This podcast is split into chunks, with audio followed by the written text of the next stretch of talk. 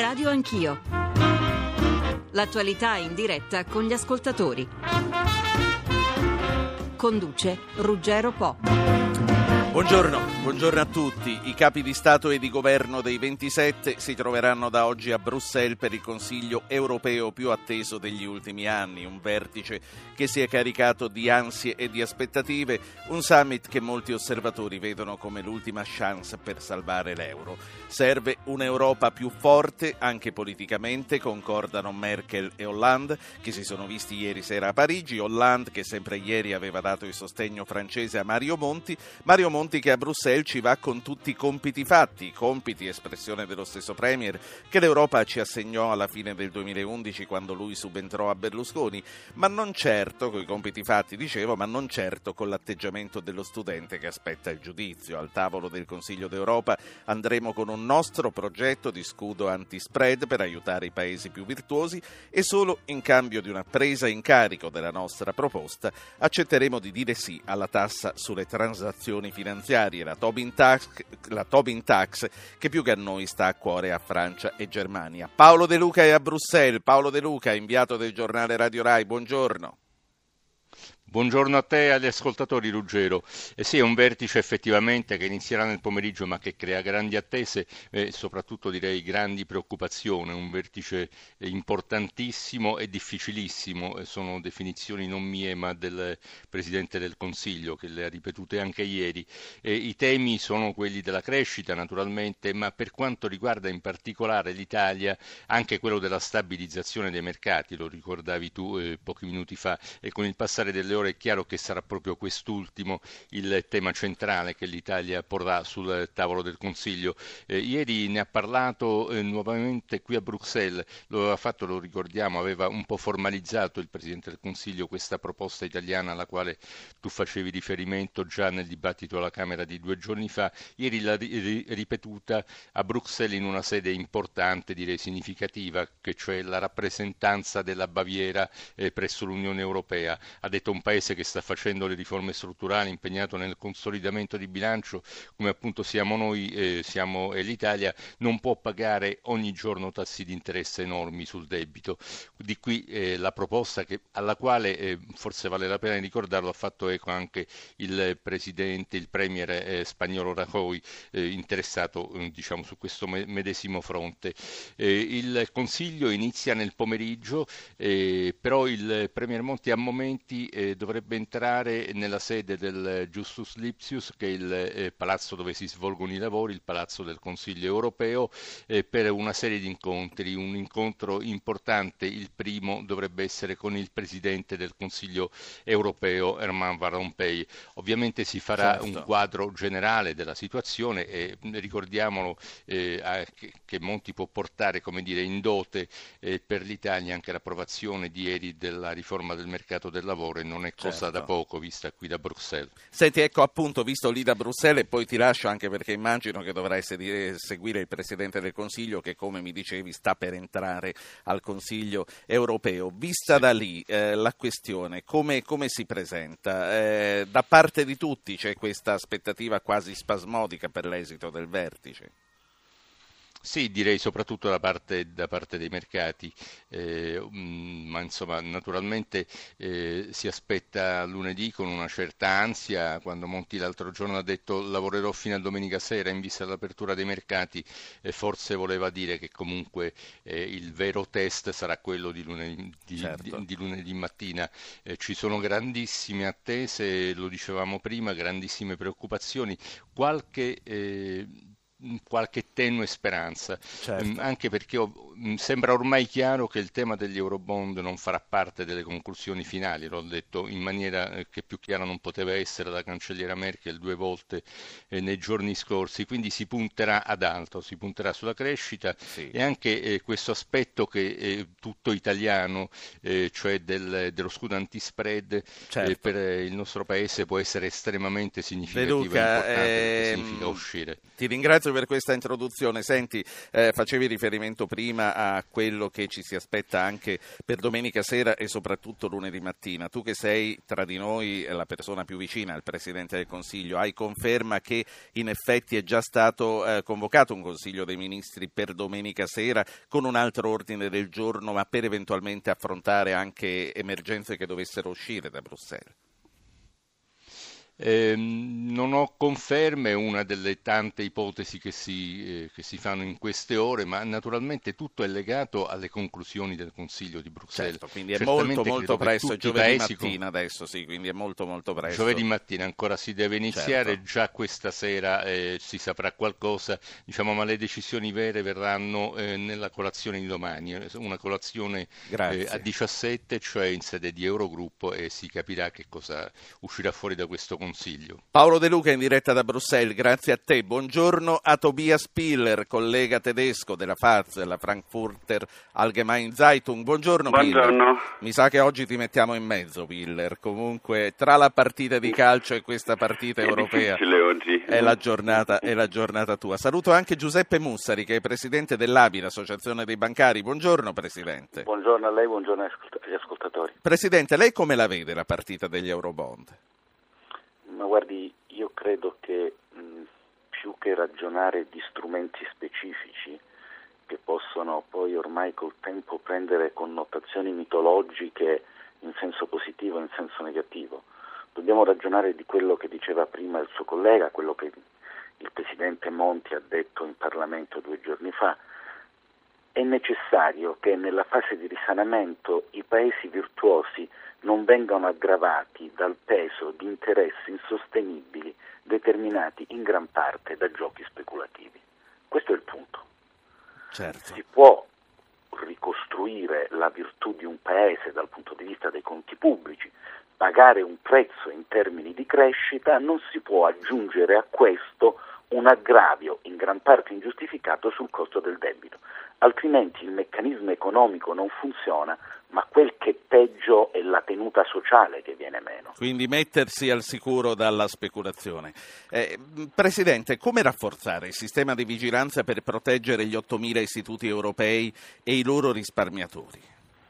Ma eh, intanto in Europa, nell'Europa continentale, non abbiamo avuto in questi anni difficili alcun momento di crisi che abbia interessato i risparmiatori, i depositanti delle banche e questo è un segno non scontato rispetto alle difficoltà che abbiamo vissuto. Noi ovviamente riteniamo questa la normalità e questa deve essere la normalità, ma siamo passati attraverso marosi complicati, tempeste veramente. Stiamo perdendo la telefonata. Eh, Presidente Mussari, eh, c'è ancora? Eh, improvvisamente è caduto il collegamento col Presidente Mussari, io invito la redazione a richiamarlo immediatamente, riprenderemo da questo punto, io chiedo a Tobias Spiller a questo punto se ritiene che sugli Eurobond ci siano margini di trattativa. Come ha detto la cancelliera non ci sono. Uh, poi il quadro che si fa in Germania è un quadro molto più ampio che dice che c'è la globalizzazione l'Europa lì sta perdendo competitività e deve essere attento di, un, di non essere un, uh, un, continente in declino. Da un lato per causa della difesa del benessere eh, e anche del sociale e dall'altro lato anche perché altrimenti eh, anche il mondo girerà con le regole cinesi e non più con quelle europee o con le regole comunque di altri e non con i vol- valori che uh, i paesi dell'Ovest uh, negli ultimi decenni hanno promosso. Allora in quel senso questa battaglia dei Eurobond sembra una cosa solo di retroguardia, di, di, di difesa contro de- le riforme anziché uno spintone sì. a fare le riforme. Ecco, eh, è tornato o non è tornato Mussari? No, non è tornato perché l'avevo visto un attimo collegato. Comunque, Piller, gli Eurobond eh, non saranno probabilmente la questione, finirà il vertice senza avere preso decisioni a proposito di questo e questo è nelle previsioni e nelle cose. Per quanto riguarda invece lo scudo antispread, la proposta italiana, insomma, come credi che verrà eh, accolto? Ma prima di farti rispondere torno immediatamente al presidente dell'Abi Mussari prima che cada di nuovo la linea. Presidente Mussari, se n'era andato il collegamento telefonico quando lei stava dicendo che i risparmiatori comunque mai, anche nei momenti peggiori della crisi, anche in mezzo a questi marosi, sono stati toccati. Assolutamente no e questo è un valore europeo, continentale che dobbiamo assolutamente preservare e che in Italia preserviamo da sempre. Quindi non c'è nessuna ragione per fare come i greci e gli spagnoli quando sono corsi a ritirare i risparmi. Non vi è alcuna ragione e non vi è alcuna traccia che ciò stia accadendo, che è la eh, cosa più importante. Ecco, ma la domanda di base di partenza era appunto come mettere in sicurezza la vigilanza per proteggere gli istituti europei, perché è, comunque è abbastanza evidente che nel momento in cui la crisi si dovesse fare grave per le banche, anche i risparmiatori comunque comincerebbero a vedersela non bene. Ma vede, tutto, tutto dipende dal ragionamento che abbiamo fatto prima. Il tema centrale è quanto il debito pubblico e quindi la sostenibilità degli Stati sia valutata dai mercati. Se tale valutazione migliora, inevitabilmente migliorano le valutazioni delle banche, degli intermediari finanziari, della loro sostenibilità, della loro solidità. Non, non, dopodiché tutto quello che si può fare in ordine alla vigilanza, in ordine alla garanzia europea sui depositi, ben venga perché è un ulteriore passo certo. verso il federalismo europeo. Un'ultima, un'ultima, questione, Presidente, e la lascio. Come stanno utilizzando le banche italiane la grande liquidità di denaro che comunque negli ultimi mesi hanno ottenuto per mettersi in sicurezza o si sta cominciando ad aiutare le imprese per comunque stimolare la crescita? Guardi, il, l'andamento dei crediti dall'ultima rilevazione anche di Banca d'Italia comincia a segnalare dinamiche di crescita più accentuate. Dobbiamo dire che anche nei periodi più difficili la crescita anno su anno del credito in Italia non è mai venuta meno. Per quanto riguarda la liquidità della BCE, essa sicuramente è servita e servirà agli scopi che lei ricordava, ma dobbiamo sempre ricordare che le banche italiane sono importatrici nette di denaro, cioè prestano più di quanto gli italiani depositino e quindi quella liquidità, nella misura in cui i mercati della, della liquidità stessa non si dovessero riaprire delle banche italiane, dovrà essere utilizzata per restituire le obbligazioni sì. sul mercato internazionale che scadono. Presidente Mussari, la saluto e la ringrazio. Giuseppe no, Mussari. lei, buona giornata. Giuseppe Mussari è presidente dell'ABI, l'Associazione dei Bancari. Saluto Federico Fubini, che è un collega economico del Corriere della Sera. Buongiorno Fubini. Ciao, buongiorno. Saluto Emanuela da Milano che è un'ascoltatrice. Buongiorno Emanuela. Buongiorno, buongiorno, Però prima di dare la parola a voi due vorrei tornare a Tobias Spiller sul quale c'è un punto interrogativo, una domanda che gli ho fatto e alla quale non ho lasciato il tempo per rispondere. Quindi la proposta dello scudo anti-spread italiana, come credi che verrà accolta e a cominciare dalla Germania? In questo uh, uh, mi sembra di vedere delle, dei voci molto critici in Germania. Fatemi dare tre punti di, di, anche di spiegazione. Da un lato mi aggancio a quello che ha detto il Presidente Mussari, sono i mercati a valutare la sostenibilità dei conti. Certamente se i mercati vengono convinti che i conti italiani sono sostenibili, allora dico se l'Italia cresce abbastanza per anche ripagare senza qualsiasi problema il il suo debito, il che è possibile ma solo con riforme, in quel caso i mercati anche fanno scendere il spread perché non c'è più il rischio.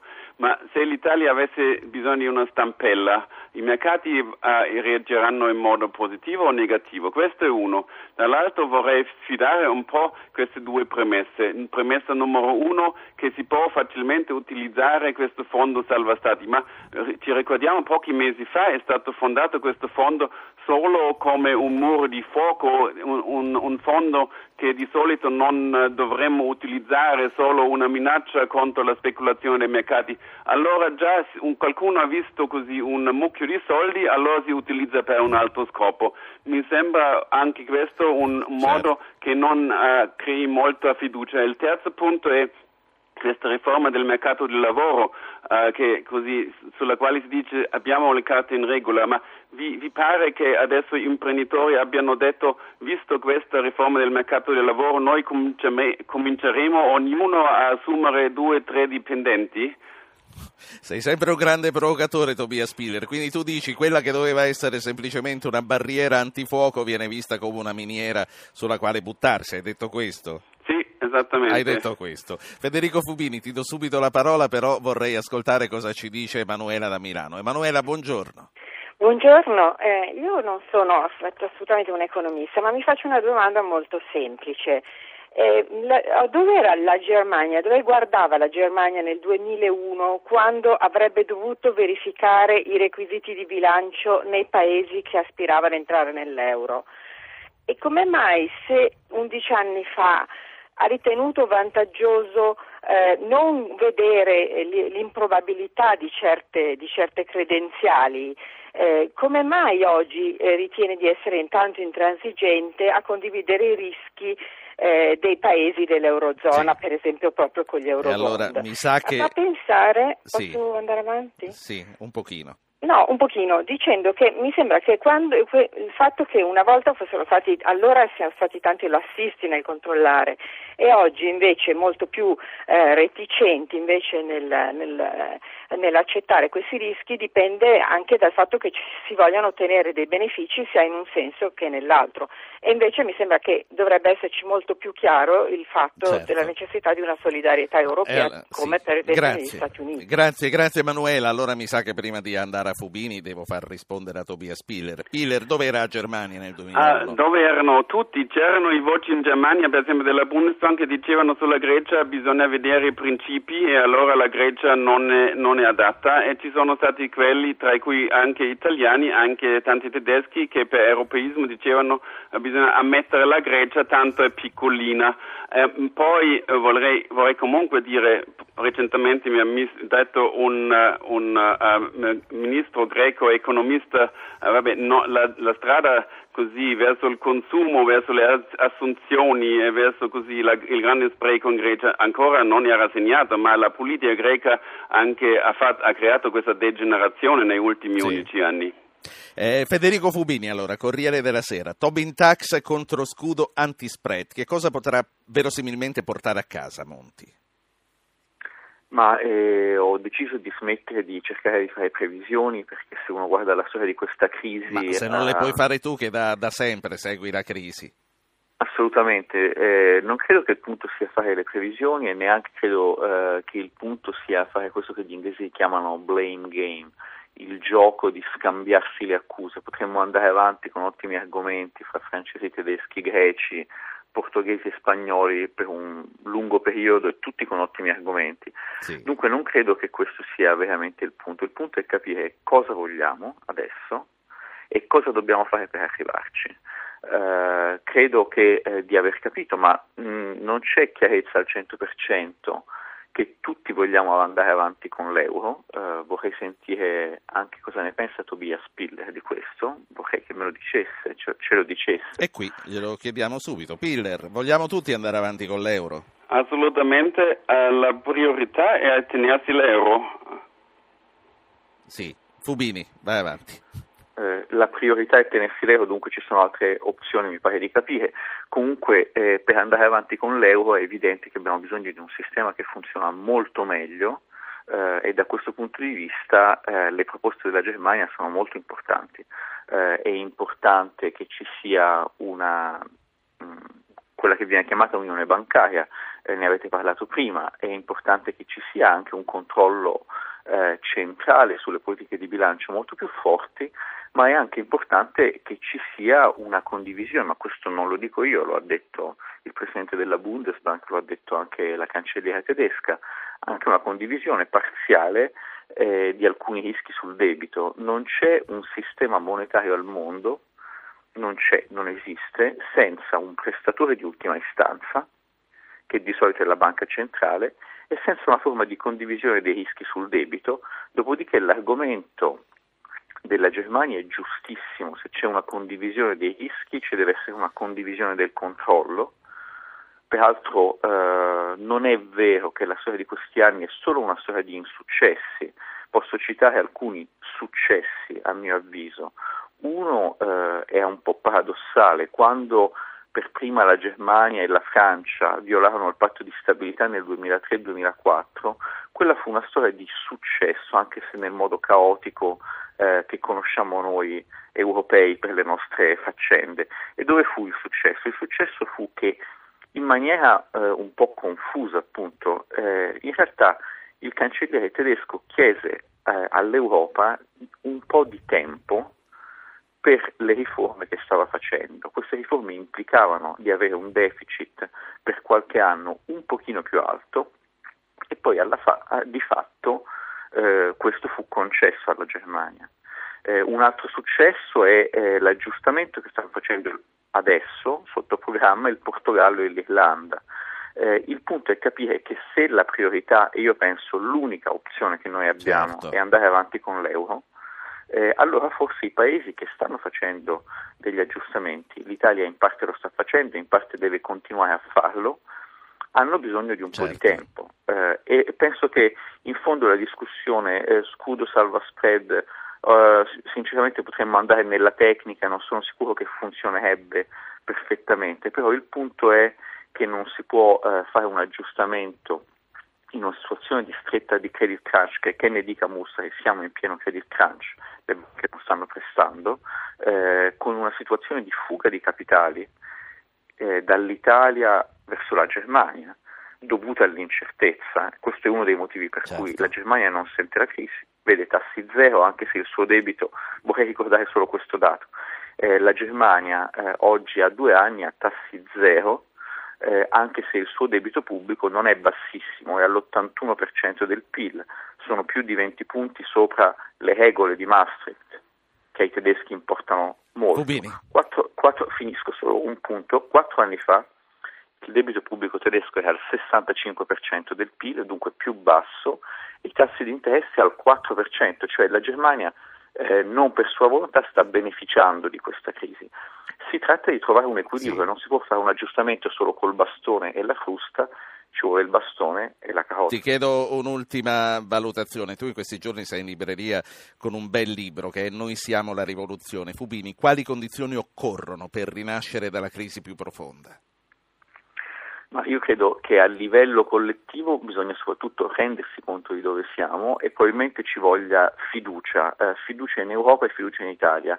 Eh, fiducia non tanto che ce la possiamo fare, ma fiducia nel sistema. Eh, oggi c'è stato un collasso della fiducia, in Europa questo collasso della fiducia fa sì che nessuno voglia fare concessioni perché teme che gli altri paesi se ne approfittino e dunque non riusciamo a coordinare la nostra risposta e in fondo in Italia è la stessa cosa, nessun gruppo sociale vuole fare concessioni perché teme che siano inutili, semplicemente che gli altri se ne approfitteranno. Gli economisti la chiamano con una brutta parola capitale sociale, questo capitale sociale è quasi a zero e bisogna ricostruirlo perché se i gruppi sociali e i paesi non si fidano gli uni degli altri siamo condannati alla paralisi e questa paralisi sta facendo affondare. Federico Fubini, giornalista economico del Corriere della Sera, grazie per essere stato con noi. Io vorrei concludere questa prima parte, prima della pubblicità, facendo parlare Fabio di Verona e ridando la linea a Tobias Spiller. Poi la seconda parte sarà con altri ospiti, che, alcuni dei quali sono già collegati e che fra poco vi presenterò. Fabio da Verona, buongiorno. Sì, buongiorno, saluti a tutti. A lei. Allora, io, io credo che questo euro sia partito male fin dall'inizio perché, perché diversi stati si creino una moneta comune, io credo innanzitutto che dovrebbero questi stati avere un'unità politica che non c'è mai stata e non c'è. E, inoltre... e, speriamo che cominci ad esserci, che oggi insomma eh, ci certo. siano degli sforzi concreti per arrivarci. Sì, Fabio. Certo, però forse eh, adesso è un po' tardi. Inoltre io credo che sia fondamentale per avere una moneta comune che gli Stati rinuncino anche un po' della propria sovranità, specialmente in materia fiscale e in materia di bilancio. E anche questo vedo che è un punto che non viene, che non viene trattato. Allora io sono pessimista, io credo che purtroppo questo euro che assomiglia tanto a un aiende monetario il problema non è se usciremo dall'euro, il problema è solamente ormai quando, ma soprattutto come uscire dall'euro. Grazie. Grazie a lei. Eh, to- io spero che lei non abbia ragione. Tobias Spiller. La uh, storia è quella che l'euro ha portato grandi vantaggi all'Europa e ha dato anche un spin- uno spintone alla concorrenza dentro l'Europa. In quel senso ha fatto molto bene, ma tutti dall'inizio sapevano che bisognava anche uh, trattarlo bene e uh, essere attenti alle promesse. Ma tra le promesse non era che la Banca Centrale Europea doveva garantire i debiti dello Stato. Questo è tipo Italia anni 70 e quello era escluso dall'inizio e anche non esiste, la banca centrale deve garantire la solvibilità delle banche, non degli stati. Quando le banche hanno davanti a sé una grande fila di clienti che per un dubbio vogliono tutti i soldi allo stesso momento, bisogna darli anche con l'aiuto della banca centrale. Ma eh, vorrei anche chiudere con una nota positiva. Io vedo tante persone che sono, che, sono in ricerca di un ruolo da oracolo e lo fanno con un pessimismo. La signora Lagarde eh, che ha tentato sembra inutilmente a, a convincere l'Italia che ha bisogno del, del, suo aiuto e l'Italia non lo voleva, adesso si è messo lì come oracolo dicendo ci sono tre mesi per, eh, per salvare l'Europa, perché altrimenti chi lo sentiva ma eh, abbiamo bisogno di questo solo qualcuno che costruisce la sua carriera, la sua visibilità con eh, sempre, notizie sempre più pessimiste sì, e negative. Tobias Spiller, ci lasciamo con quest'altra grande mazzata. Io a questo punto, grazie a te Tobias Spiller, allora fra poco ci, ci, stacchiamo solo per un attimo per la pubblicità, vi annuncio già e li saluto che nella seconda parte saranno con noi Leonardo Becchetti, economista di Tor Vergata. Buongiorno Becchetti. Eh, sì, riapriamo il microfono. Buongiorno Becchetti. Buongiorno a lei e agli ascoltatori. E poi c'è Roberto Sommella, vice direttore di Milano Finanza. Buongiorno Sommella. Buongiorno, buongiorno a voi. C'è Diego Vagliante che è responsabile dei mercati finanziari al Centro di Studi Politici. A dopo anche a lei Vagliante. Buongiorno. E altri ospiti arriveranno. Pubblicità. Roberto Sommella, Milano Finanza, Tobin Tax contro scudo antispread. Ci aiuti a capire perché a noi la tassa sulle transazioni finanziarie non ci interessa poi più di tanto? Sì, eh, le due cose sono collegate perché io invece provo a fare una previsione sulla base delle informazioni che, che ho che accadrà eh, in Europa nei, nei, prossimi mesi. Innanzitutto eh, voglio dire una cosa, l'euro resisterà, e l'Italia resterà nell'euro, quindi provo come vedete non a fare l'oracolo ma a, a mettere con coraggio delle previsioni in campo. A proposito, e... tu dell'oracolo Lagarde che cosa ne pensi? Ma no, la Lagarde ha fatto il suo dovere e ha messo un po' alla frusta tutti i governi, compreso il nostro, insomma. Eh, il destino però europeo è in mano ai governi europei, alle decisioni delle cancellerie, non in mano al Fondo monetario, anche perché noi stiamo costruendo un Fondo monetario europeo che si chiamerà appunto ESMA, ovvero un meccanismo di sì. stabilità europeo. Allora, che cosa, che cosa credo che accadrà? Eh, c'è un negoziato in corso e il negoziato è portato avanti da Berlino e da Roma. Uh, L'Italia ha proposto un meccanismo salva spread che sembra una cosa complicata, però è molto semplice, prevede di fatto l'acquisto di titoli di Stato dei paesi in difficoltà ma con i conti in ordine, questo è un passaggio importante. E ci vuole poi parte, qualcuno che lo guarda quest'ordine dei conti. Esatto, da parte della BCE. Eh, in cambio la Germania ha chiesto la Tobin Tax e su questo si è verificata un'apertura dell'Italia. Cosa accade però se passa questa proposta dell'Italia di ombrello antispread, cioè l'intervento della Banca Centrale dove c'è una tensione sui titoli di Stato, né più né meno di quello che accadeva una volta nel sistema monetario europeo nella banda stretta quando le banche centrali nazionali acquistavano valuta di altri paesi per sostenere oppure per calmierare quella valuta.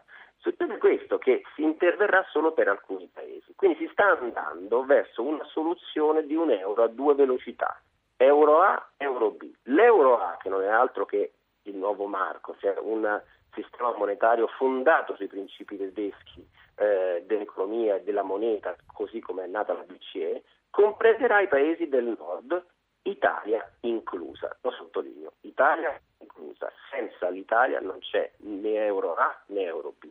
Purtroppo coloro che non hanno in ordine, ma questo non lo dico io, l'ha detto il Premier Monti l'altro ieri alla Camera, non potranno accedere a questo meccanismo di salvataggio quindi evidentemente, ineluttabilmente andranno nella fascia B. Ho ragionevole certezza di poter affermare queste cose che mi sono state raccontate da alcuni autorevoli banchieri che hanno partecipato a una riunione qualche giorno fa in Svizzera, che come tutti ne sappiamo non fa parte dell'euro, ma è la sì. cassa di compensazione in tutti i momenti di crisi della storia eh, d'Europa degli ultimi 100 anni. Quindi io sarei molto ottimista, molto tranquillo perché in questo momento eh, il governo italiano ha in mano la chiave di volta della soluzione che purtroppo, questo è il mio modo di vedere, almeno dalle informazioni mie, porterà comunque a una divisione tra paesi in regola e paesi non sì. in regola, perché la Germania non metterà mai in comune i debiti con paesi di cui non Sommella. si fida. Allora, perché siamo tepidi sulla, sulla Tobin Tax o, ah, se, o, se, solo è un'arma di scambio? Me lo dici subito o me lo dici dopo? No, no, no, è un'arma di scambio. È un'arma di lo scambio. Leonardo Becchetti, quanto è lecito, economista di Tor Vergata, quanto è lecito, professore, presupporre che ogni Stato debba cedere parte della propria sovranità per consolidare l'Europa. Insomma, lo, ne parlavamo adesso un attimo fa con Sommella, un organismo europeo che in cambio di questi aiuti possa controllare le finanziarie nazionali prima che gli stessi paesi le approvano. Quale ostacolo può rappresentare per i Ma più io fragili? Credo che se si tratta di un controllo totale, sul saldo totale dei conti sia sacrosanto e sia una garanzia anche per i cittadini italiani da eventuali malgoverni e malcostumi dei, dei, nostri governi. Io non credo che i cittadini italiani siano contrari a questo. Penso però che Monti abbia assunto una posizione sacrosanta in questo momento perché il punto chiave della crisi è la soluzione sui mercati finanziari.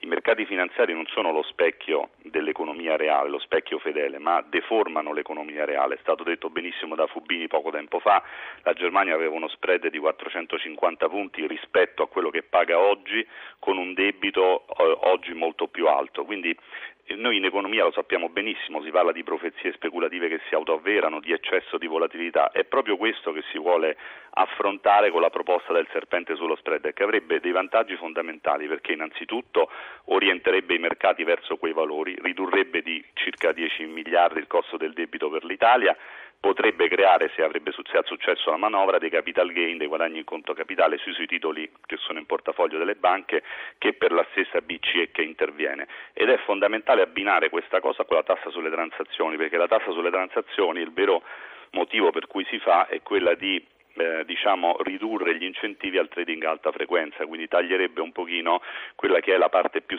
speculativa delle transazioni finanziarie che non avrebbero più grande convenienza. Sì, ma a noi adesso. interessa meno che alla Francia e alla Germania o come diceva Sommella è solo un'arma di scambio? No, a noi ottenere... interessa ristabilire un equilibrio tra l'economia e la finanza eh, diciamo, noi possiamo, non è un discorso moralistico questo, ci può essere una finanza migliore o peggiore, oggi abbiamo una finanza che rischia di essere inutile e spesso dannosa, va eh, orientata in un altro modo, la finanza deve essere al servizio dell'economia reale, oggi molto spesso questo non accade. E quindi ci vogliono una serie di ritocchi, il grande errore è stato, eh, tutto questo ricordiamoci na- nasce dalla crisi finanziaria del 2007, da cui abbiamo speso quasi 10 trilioni di dollari da quel momento ad oggi e il grave errore è stato non porre delle condizioni nel momento in cui sono state salvate le grandi banche, si dovevano salvare ovviamente, ma era quello il momento per riformare in maniera profonda sì. la finanza internazionale. A Bruxelles c'è Diego Vagliante che vi abbiamo già presentato, economista responsabile dei mercati finanziari al Centro di Studi Politici Europei. Eh, dottor Vagliante, la pressione per l'esito di questo vertice, l'abbiamo detto e ripetuto, è altissima. C'è paura a cominciare da Roma per quello che i mercati potranno fare lunedì mattina. Che cosa, dottor Vagliante? Beh, eh, di solito questi eventi sono caricati sempre da un forte peso eh, politico. Eh, la questione qui è capire cosa possa realmente fare il Consiglio europeo.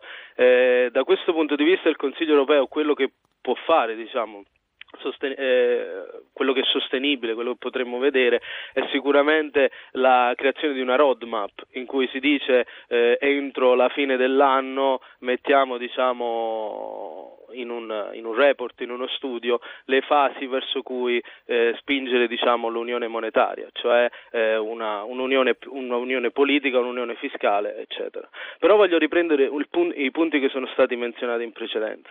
Eh, innanzitutto sulle misure anti-spread. Allora, eh, bisogna essere chiari su questo, lo spread è una probabilità di default, quindi i mercati eh, danno una probabilità del default dell'Italia più alta perché l'Italia non ha più sovranità monetaria, tutti gli stati periferici dell'area euro non hanno più sovranità monetaria, pertanto i mercati finanziari con la cosiddetta speculazione spingono questi eh, stati verso diciamo, il punto limite, il punto critico. Ed è qui che interviene diciamo, la proposta di Monti cioè quello di creare un prestatore di ultima istanza, che sarebbe in realtà la BCE se lo fa direttamente o lo fa tramite il fondo di stabilità, questo non importa, eh, che dà quella sensazione ai mercati che gli stati stanno facendo tutto il possibile per evitare il default. Quindi quei prezzi, quelle probabilità diminuiscono e perciò diminuisce anche lo spread.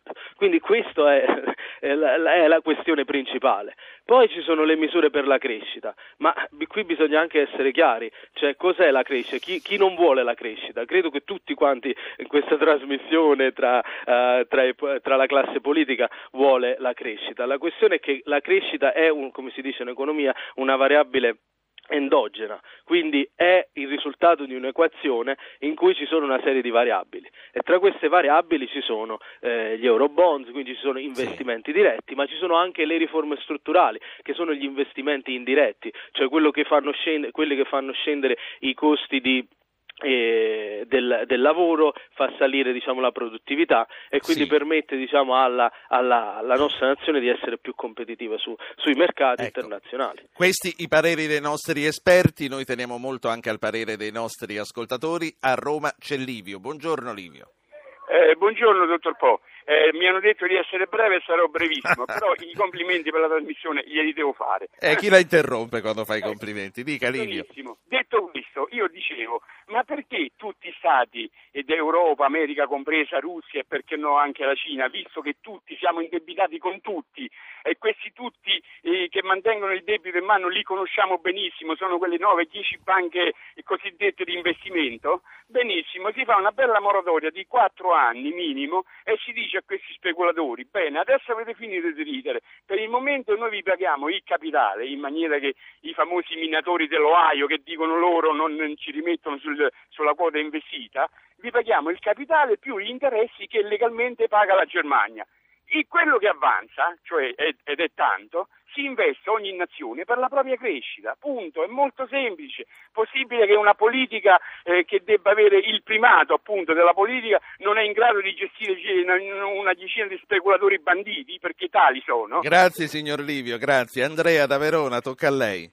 Buongiorno a tutti, grazie per lo spazio. Io molto velocemente dico una cosa. Eh, qui ormai ci vedono professori, eh, eh, geni della finanza, si sente parlare chiunque di soluzioni che vengono prospettate come semplici, veloci, indolore per la gente, ma io da, da un punto, da una prospettiva molto pratica dico, ma tutte queste proposte di eh, sistemare questi danni economici a livello europeo e problemi tra paesi, come possono essere messe in atto se la gente, che sia un tedesco, che sia un francese, che sia uno spagnolo, se la gente non ha più né voglia di spendere né può più spendere un centesimo. Di cosa stiamo parlando? Esclusivamente, secondo me, di un sistema bancario. Allora si faccia il vertice a Bruxelles per dire ragazzi eh, non interessa niente dell'economia reale, noi siamo qui per salvare le banche, per sistemare i nostri conti,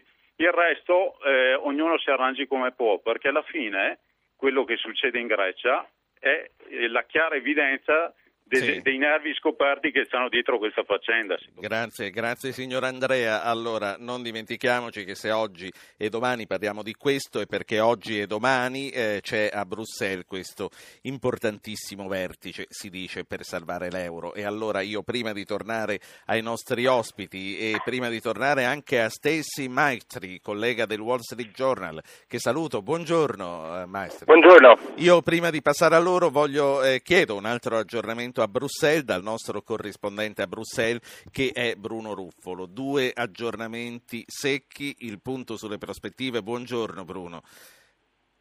Bruno Ruffolo, sì, buongiorno. La prospettiva è che Sì. sì. buongiorno. La prospettiva è che si tratterà ad oltranza qui a Bruxelles perché sul tavolo in questo momento c'è un pacchetto per la crescita da 120 miliardi di euro che è sicuramente importante ma non risolutivo. C'è un pacchetto per portare avanti l'integrazione europea, per andare verso un'unione bancaria, ma mancano quelle misure urgenti, quelle misure incisive per affrontare subito la crisi soprattutto del debito. Manca insomma quella richiesta fatta dall'Italia, ma appoggiata fortemente da Francia e Spagna, di questo meccanismo antispread. Quindi il discorso è tutto qui, si tenterà fino all'ultimo di convincere Angela Merkel a dare sì. un via libera su questo, su questo punto. E, è, tutto, è tutto da vedere che poi ci si riuscirà, perché la Merkel ieri ha detto chiaramente che non è molto intenzionata a fare concessioni. Ruffolo, è nelle cose che si vada avanti magari anche fino a domenica? No, questo lo escluderei perché intanto c'è un appuntamento. Venerdì sera al Bundestag di Berlino c'è un appuntamento perché si vota per il famoso fiscal compact, le regole di disciplina di bilancio. Mi pare difficile che Angela Merkel possa essere assente a questo certo. voto che è molto importante al Parlamento, però tutto è possibile perché è evidente che la riapertura di lunedì dei mercati fa paura e fa paura parecchio sia qui a Bruxelles che nelle varie capitali europee. Al volo, che cosa accade nel pomeriggio? Poi ti saluto. Ore 15 inizia il vertice con eh, una lunga discussione sul pacchetto crescita, eh, alle 18 seconda discussione, alle 19 cena di lavoro e è previsto intorno alle 22 conferenze stampa. Si capirà a quel punto se effettivamente ci sono passi in avanti e se c'è qualche accordo sulle misure urgenti per affrontare la crisi. La partita Monti e Merkel se la vedranno insieme questa sera?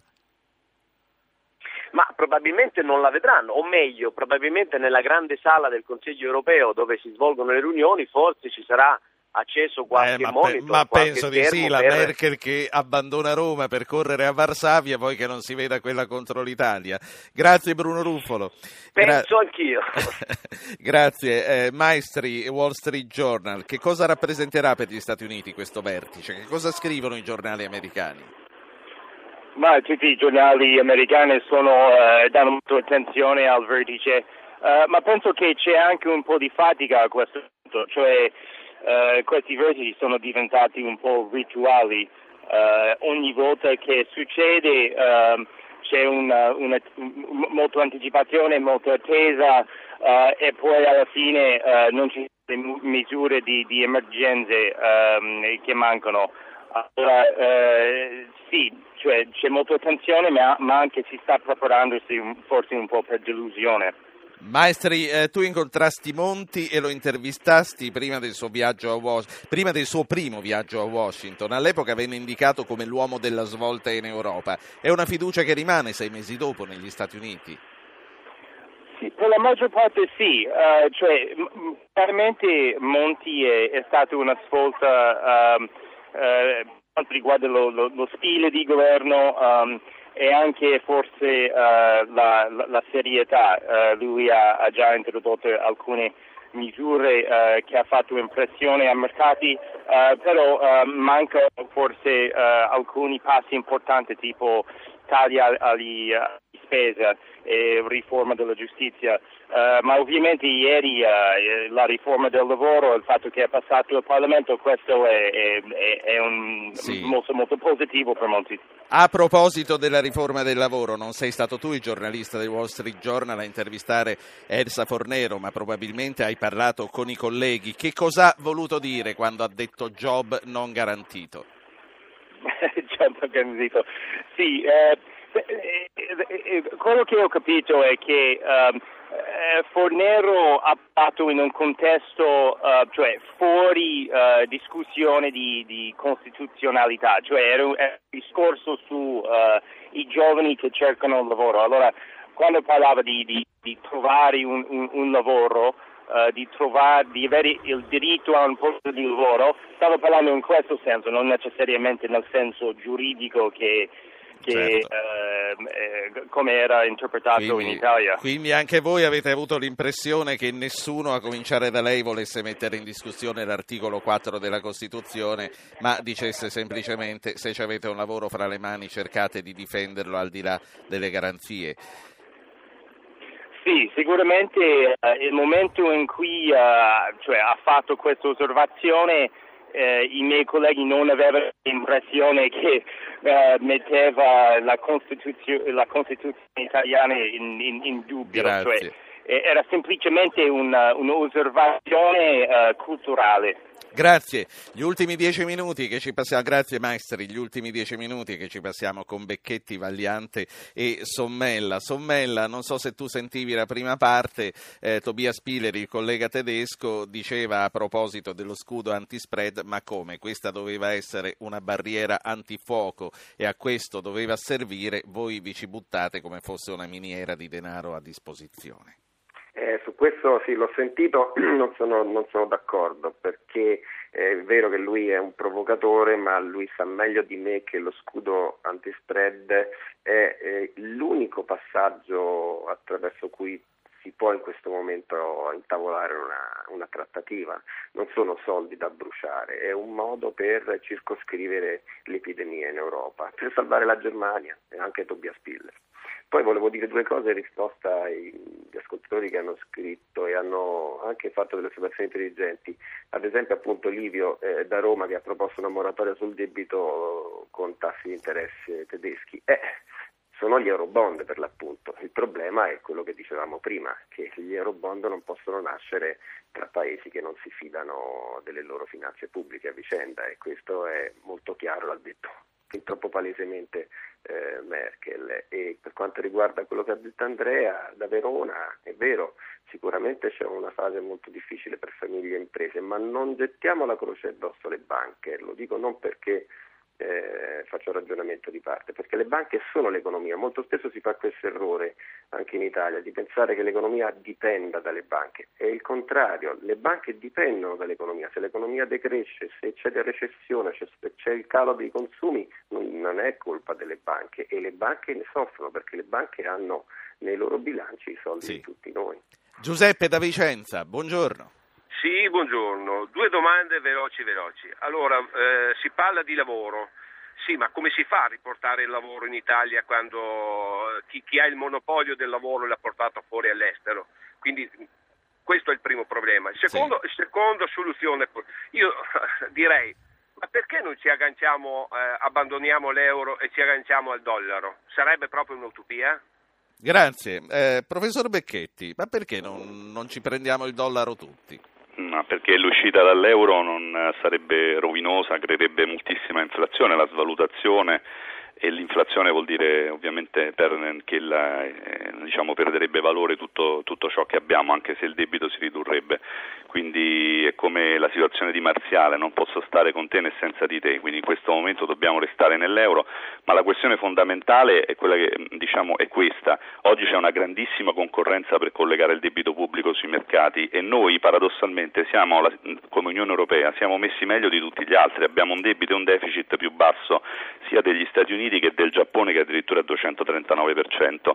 La nostra debolezza è che ci manca uno dei quattro strumenti fondamentali che servono per gestire questa situazione, oltre all'impegno per la crescita che lo diamo per scontato, che sono o un controllo sui capitali o la nazionalizzazione del debito. In, in, in Giappone il debito è tutto nelle mani dei, dei giapponesi e quindi non ci sono crisi e attacchi una BCE, una banca che sia eh, prestatrice di ultima istanza, quindi adesso con l'intervento sullo spread, oppure un'unione federale. Senza una di queste quattro cose diventa impossibile resistere in questa situazione. Ecco perché è così sì. importante questa manovra anti-spread e anche per rispondere a Livia Roma quando diceva eh, dell'economia reale, queste due proposte, sia la Tobin Tax che la, lo, il serpente dello spread, sono due proposte per ridare fiato all'economia reale, perché da una parte risparmieremo pagando tassi più bassi sul debito decine di miliardi che possono essere usati per stimolare la crescita e dall'altra con la tassa sulle transazioni l'Unione Europea calcola un gettito di quasi 55 certo. miliardi, quindi ecco perché questa è la strada più importante, non è una strada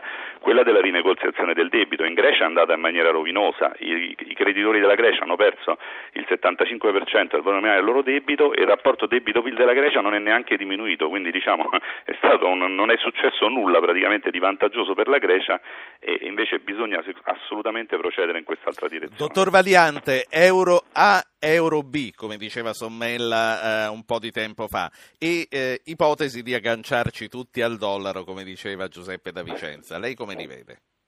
Beh, io direi euro sì, euro no perché il problema, eh, come dicevo in precedenza, è che se i mercati vedono una debolezza all'interno diciamo, del, um, della politica che dovrebbe gestire diciamo, la politica monetaria e chiaramente la solvibilità dei debiti nazionali porterà questi paesi nella, in quest'area euro B ad uscire dall'euro e questo è sicuramente uno degli elementi chiave.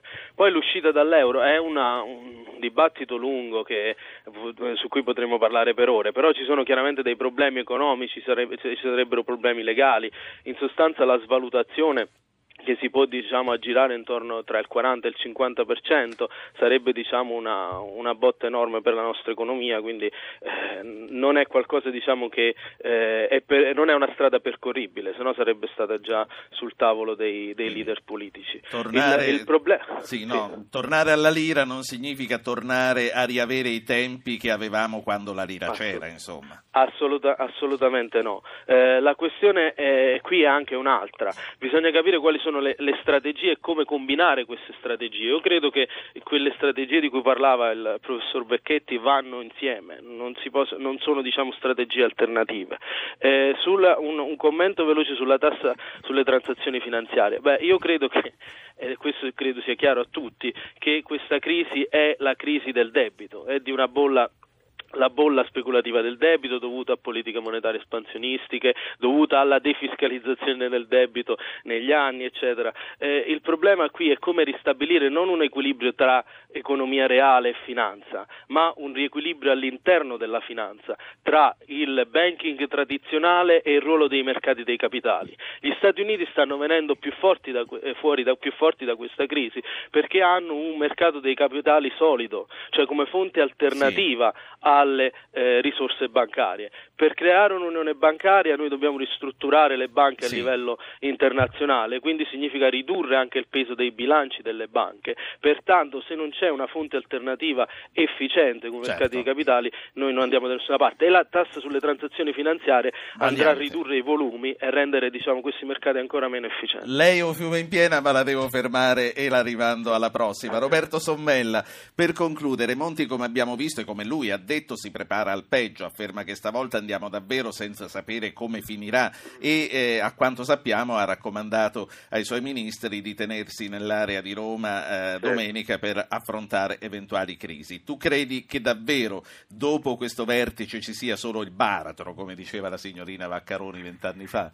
No, Assolutamente, io sono ottimista e io credo che comunque ci sarà una riunione come è giusto che sia tra domenica sera e lunedì del governo che comunque deve varare eh, una manovra sulla spending review e dimostrare proprio alla Germania che continua a tagliare, vuole tagliare sul serio il debito, gli sprechi, le spese, quindi non unirei le due cose, insomma, comunque è tutto, è tutto, collegato, io magari mi sbaglierò, ma credo che stiamo andando verso una soluzione. Poi vorrei dire una cosa in finale, eh, non dimentichiamoci e non parliamo sempre come se fosse il miglior mondo possibile quello degli Stati Uniti, la crisi è nata lì, adesso negli Stati Uniti dove per carità c'è un sistema capitalistico abbastanza efficiente, ci sono le principali banche americane che hanno in pancia 230 mila miliardi di dollari di derivati, non è tanto il problema di fare una tassa sulle transazioni finanziarie, che credo non si farà mai finché non lo vorrà l'Inghilterra in Europa. Il problema è vietare il mercato dei derivati, che è un mercato sì pochi lo sanno, non vigilato.